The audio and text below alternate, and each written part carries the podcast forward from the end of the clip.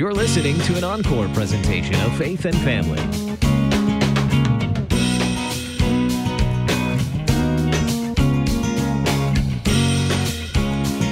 You're listening to Faith and Family on Worldwide KFUO. I'm Danny Bates. Joining us for this segment, Linda Bartlett. She's former president of Lutherans for Life, an author and founder of Titus 2 for Life, a wife, mom, and grandmother as well. Linda, welcome to Faith and Family. Thank you, Andy. Thank you. It's great to finally get a chance to talk with you, and excited today to celebrate moms and to talk about the vocation of mother. Let's talk about your background. Well, you're a wife, a mom, a grandmother. You've served as president of Lutherans for Life. You've written and published quite a bit, actually, and one significant book. We'll talk about that a little bit near the end of our program as well today. And also founder of Titus 2 for Life. You must stay pretty busy. There are a lot of opportunities, Andy. This is a wide world, as KFU knows, of opportunities. I think, you asked earlier where I learned the most about motherhood. I had never really understood it to be a vocation. So as a Christian woman, I'd have to say I learned it backwards. I think, in other words, I experienced it first. I think it was my husband and my sons that taught me about the vocation of motherhood. I think I've always known what God's Word says about male and female and fathers and mothers and the order of creation, but it didn't mean as much to me until my husband and my sons helped me see the reality of it and the sense of it. And I could also see then later in my own marriage and motherhood how my mom and my grandmothers had been mentoring me just by remaining faithful to God's vocation of motherhood instead of bending to the powerful voices of radical feminism, which goes back even as far as post-World War II. So I think I learned it on the job, and that strengthened my understanding of what God had been telling me all along. I suppose if we were to liken it, if we were to compare it to, for example, the vocation of pastor, the seminary makes a seminarian, but the parish makes a pastor. You can study, you can learn, you can have a worldview that includes a perspective on what that might mean, what it might be. But until you have that calling, until you're given that vocation, you don't fully understand what that vocation is. Until you stay in those shoes. You put your finger right on it, I think, Andy, and maybe that is why it is such a challenge today for a young woman. She's told to go out and be all of these things, whatever she wants to be, get the education, have the career. In the meantime, she's told that one day she'll get to be a wife and a mother, but those are not vocations to her. Those are not things that she's setting out to do.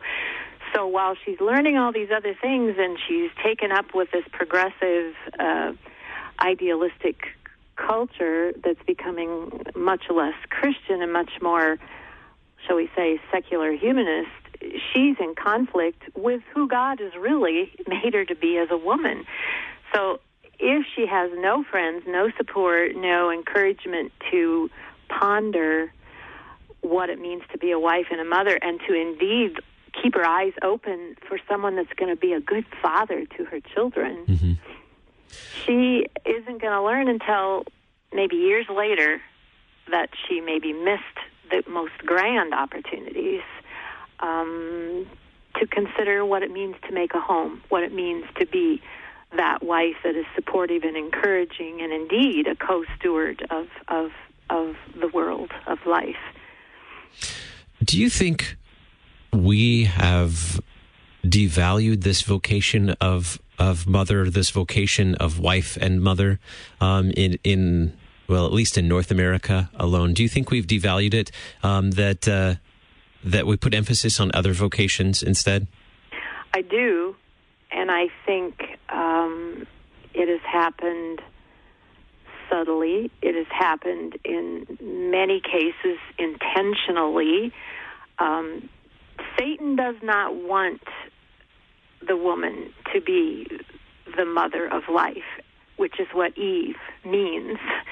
He does not want that family. He does not want the unity of a home. He does not want generations, anniversaries, and birthdays. He does not want those things. So he is always at work. The enemy of life is always at work, leading the woman to look elsewhere. The world, of course, is never really our friend. We think it is, but it is not. And I think the world really works against women.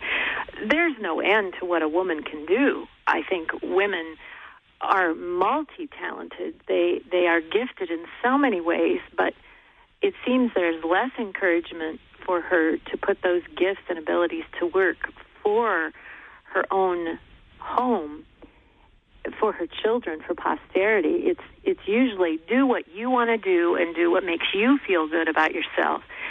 I have a young friend who is not feeling so good about herself right now because she is longing for a husband and a home, but she's no one's wife and she's no one's homemaker. She is instead doing battle out there in the world and relying on our emotions instead of what she knows God has told her is true. Mm-hmm. Yeah, I think, Andy, that we're being led outside the home to find an identity in career and in maybe what we can make financially, even to compete with men. And then there's a void. Who fills that void? Mm-hmm. Well, I think that the vocation of a father has been devalued as well, in a similar way that a father or a man who cuddles and snuggles with kids and plays games with them or sits down and colors with them historically hasn't always been viewed as the strong and manly type that. and in a sense has been devalued. I think that's changing. I think that perception, we're starting to value fathers that spend time with children and interact with children and that are loving husbands as well. I think that's becoming more valuable in our culture today. But when I think about moms and the vocation of mother, I think it's been a while since I had this realization, but if you think about it, who influences society and culture the most, especially the next generation of leaders and those who really shape society, are moms. Moms have the most influence over children and their worldview, their education, the things that children aspire to is quite often shaped by moms. Yet we've devalued this vocation of mother, but they're the ones who really, I think, in my opinion, have the most influence on society and culture. I think it was Martin Luther who said that the female sex is merciful by nature. It's born to show mercy and to cherish, just as a man is born to protect. And so that woman, in respect to her infant, is showing great mercy, but she is also, as you say, influencing, encouraging, building up, and actually introducing that child to their true identity while the man is standing at the door of his home, protecting and guarding against the enemy of life, which is something we don't think about too much anymore. We're not in a period of war where there's an enemy literally standing at the door, but I think a man is called to do that, the enemy being the world itself, sin, and Satan. So he is standing at the door protecting. She's in that home, nurturing, welcoming her children as well as a neighborhood of children. Then he also enters into that, and he finds his place of, as you say, you painted a beautiful picture of him playing with his children, interacting with them, and he is teaching them as well. Both are needed, and I love what a woman doctor said back in the late 1800s. She said the male and the female are not in competition. They're the two eyes of the human race, and both are needed for proper perspective. Hmm. How did the women in your life influence your understanding of wife and mother? I think, first of all, Andy, they influenced me to be faithful. I guess maybe that's what I saw the most in my grandmothers and my mom. I know their lives were not easy. I know they were sacrificing. I know they didn't get to have a lot of the things they wanted to have, and yet they were living well. I think what they taught me is that they had to be selfless and they had to be self-controlled. And that meant thinking of others first. And probably that's what made them the happiest. They were, my grandmothers and my mom were all talented women. They could have done so many different things. They could have done them all outside the home. But I think in faithfulness and response to God, they applied what gifts they had to be used within the home for their husbands and for their children and for their neighbors. What they did within the church, within the congregation, the community, this taught me that, no, we're not confined to four walls of the house. We take out our gifts and our abilities, but ultimately they're used with regard to the benefits of home and family and neighborhood. Mm-hmm. How does that compare to today's to many worldviews and to today's many perspectives on women, mothers, wives, and this vocation of mother? I see two things, Andy. I see that women sometimes are forced to go away from where they might really most like to be. They maybe want to be wife and mom, to have that home, to be in the home and interacting and not called away to go outside to have that job that they need to have for financial reasons. I see also that some have been groomed and told you must go out there and be that president of a company, to hold that position, to apply your 4, 5, 6, 7, 8 years of schooling, of college and university education, and then put on hold the home and the family. I see two things happening, and in either place, she's in conflict with mm-hmm. herself, with her body, with her womanhood, with who God has made her to be. I think we're often told that everything that's naturally womanly has to be minimized, managed, or distorted into what it's not, and then what happens to the woman? Minimized, managed, or distorted. That's we do that with just about any vocation. Yes, and so it is living in the world. Mm-hmm. Mm-hmm. How can we make a shift, a move? Do you think we're moving more toward an appreciation and valuing of well, or at least a proper understanding of the vocation of mother? I think we can, or you know what else we could do, Andy, is just start fresh. Maybe as far as we've come in this chaotic, upside-down world, maybe it's hard to return to what we once knew or are told about.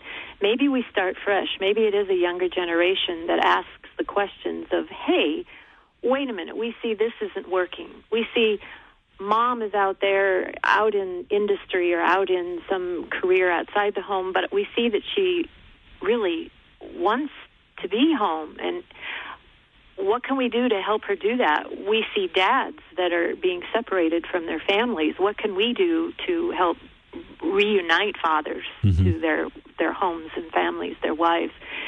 I think there's always hope with the next generation. And maybe if we ask the questions, if we promote the dialogue, maybe it is the younger generation that will say, hey, we've got a great idea. God had a plan. Mm-hmm. Let's consider it. What does that mean for us? I think there's always hope. I see generations of hope. I'm the opposite of Satan's doom and gloom and death. And the liars had our attention long enough. It's time to hear truth. What about the woman, the young woman, or even middle-aged and older, who wants to work outside the home, who wants to pursue a career, who wants to study engineering, who wants to work and study and be the best in that field. She may indeed have a call to that. Those mm-hmm. may be her gifts. She may have to ask then, what are my priorities and to what end?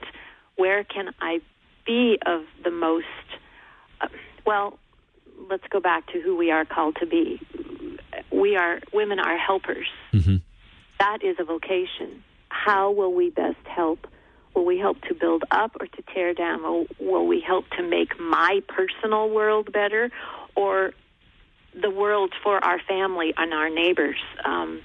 How will we most help, best help, and to what end? Mm-hmm. That is, I think, the question that the woman who is called to be the helper should ask.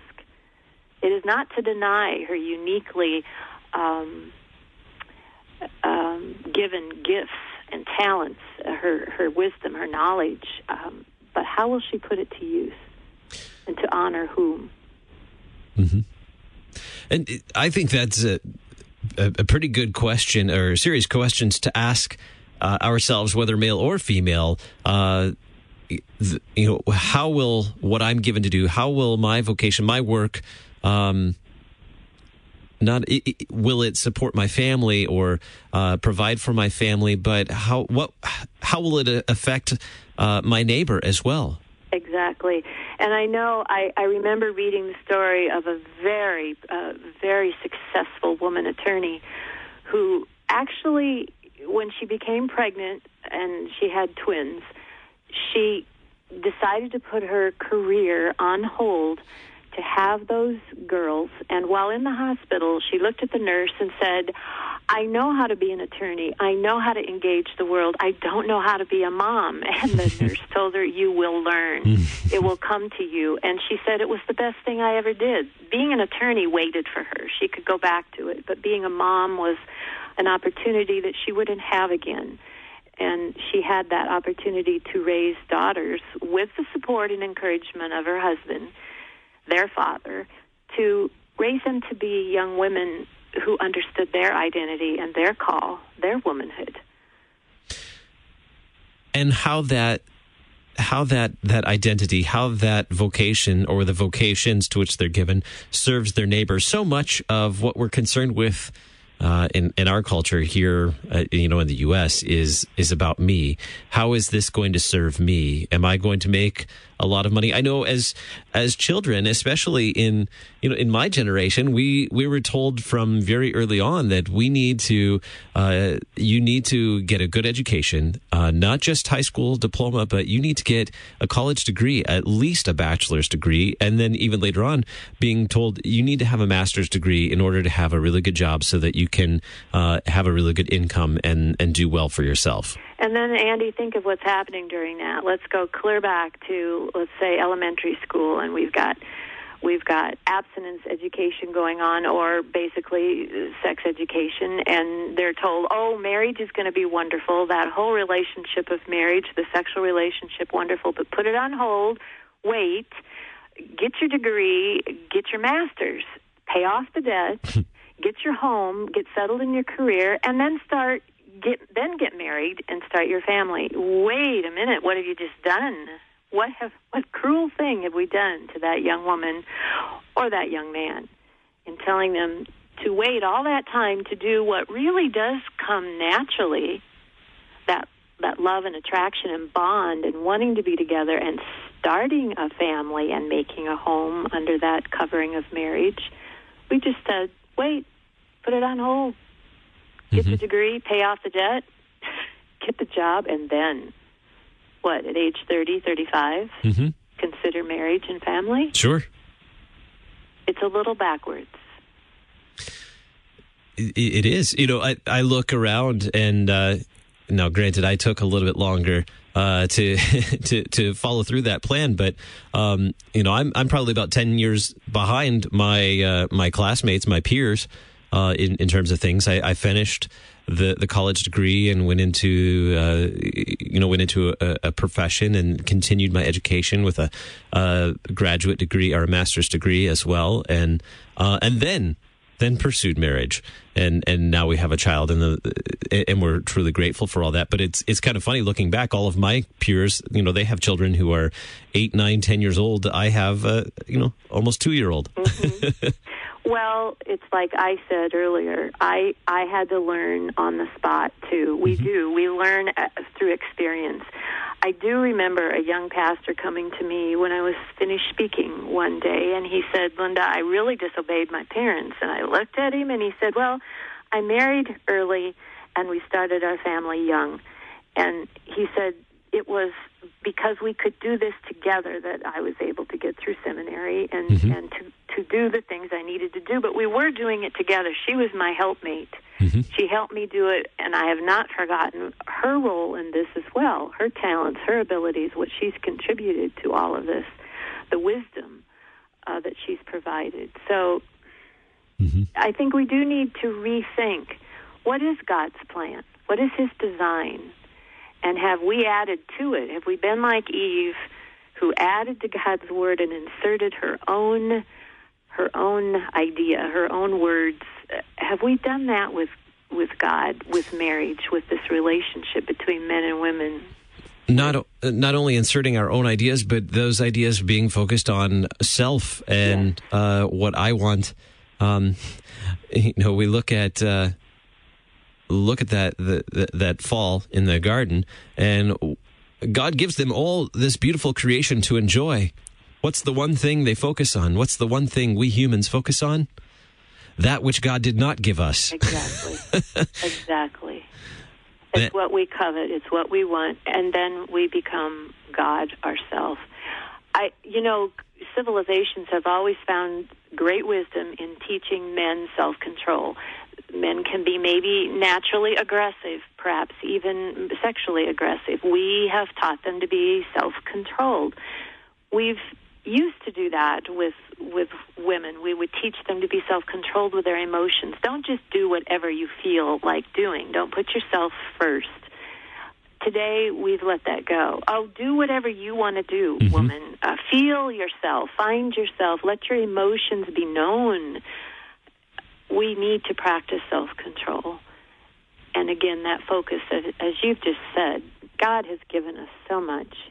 He gave everything in the garden, and we want the one thing that he claims for himself. God have mercy on us. Yes. And thanks be to God in Christ Jesus, he has. Two things that I want to mention. We have just a few minutes left. I wanted to point out two things. Titus 2 for Life. Tell us about Titus 2 for Life. Started it after years of being out among Lutherans in the congregations in our schools, talking with parents and children and with pastors and families on life issues, and then listening to what the young people were saying, what women and men were saying, hearing sadness in some cases, regret and grief, hearing women who've had abortions, hearing women who realized only later what mattered most, and so thought, what about mentoring? How do we mentor women and men to that design that God has called us to be, to find great joy in being a male or a female, whether we're married or single, whether we're young or old? And so Titus 2 came into being, and I just meet with groups of women and encourage them using the model from Titus 2, where older men are mentoring the younger men and older women mentor younger women. And it was a model St. Paul was inspired to give to young Titus in the midst of a very pagan and chaotic world. It was a model that has proven to be magnificent for generations. And where can we find out more about Titus 2 for Life? The website, Titus, 2 life.org. Also have a blog site, azerwoman.wordpress.com, and also a book website. Mm-hmm. Tell us about your book. The Failure of Sex Education in the Church, Mistaken Identity, Compromise, Purity. That came into being after the years in Lutherans for Life and the Titus 2 experiences, just hearing people confused about their identity and hearing people very comfortable and familiar with their sexual identity, but not with their God-given identity as male or female, as their holy identity in Jesus Christ. So it's a book that has a lot of questions with answers, resources. Doing quite a few presentations on that right now, where I work together with pastors on a panel, and we discuss the created order, biblical manhood and womanhood, marriage and family, and God's instruction for purity. Hmm. And I gather we can find that on the Titus 2 for life.org, Titus 2 for life.org. We can find information about the book on there as well, correct? On there or Amazon.com. Very good. Well, Linda, I know we're running out of time here, but I certainly want to say thanks for the conversation today. Linda Bartlett, former president of Lutherans for Life, author and founder of Titus 2 for Life, wife, mom, grandmother. Great conversation today. Linda, thank you so much for being our guest on Faith and Family. Great to have a chance to talk with you. Thank you so much, Andy. God's blessings on you. Thank you. God bless you and all the work that you're doing. I certainly appreciate it. Hope we can have you back in the future. Coming up in just a little bit, Thy Strong Word, right here on listener-supported Worldwide KFUO, the messenger of good news.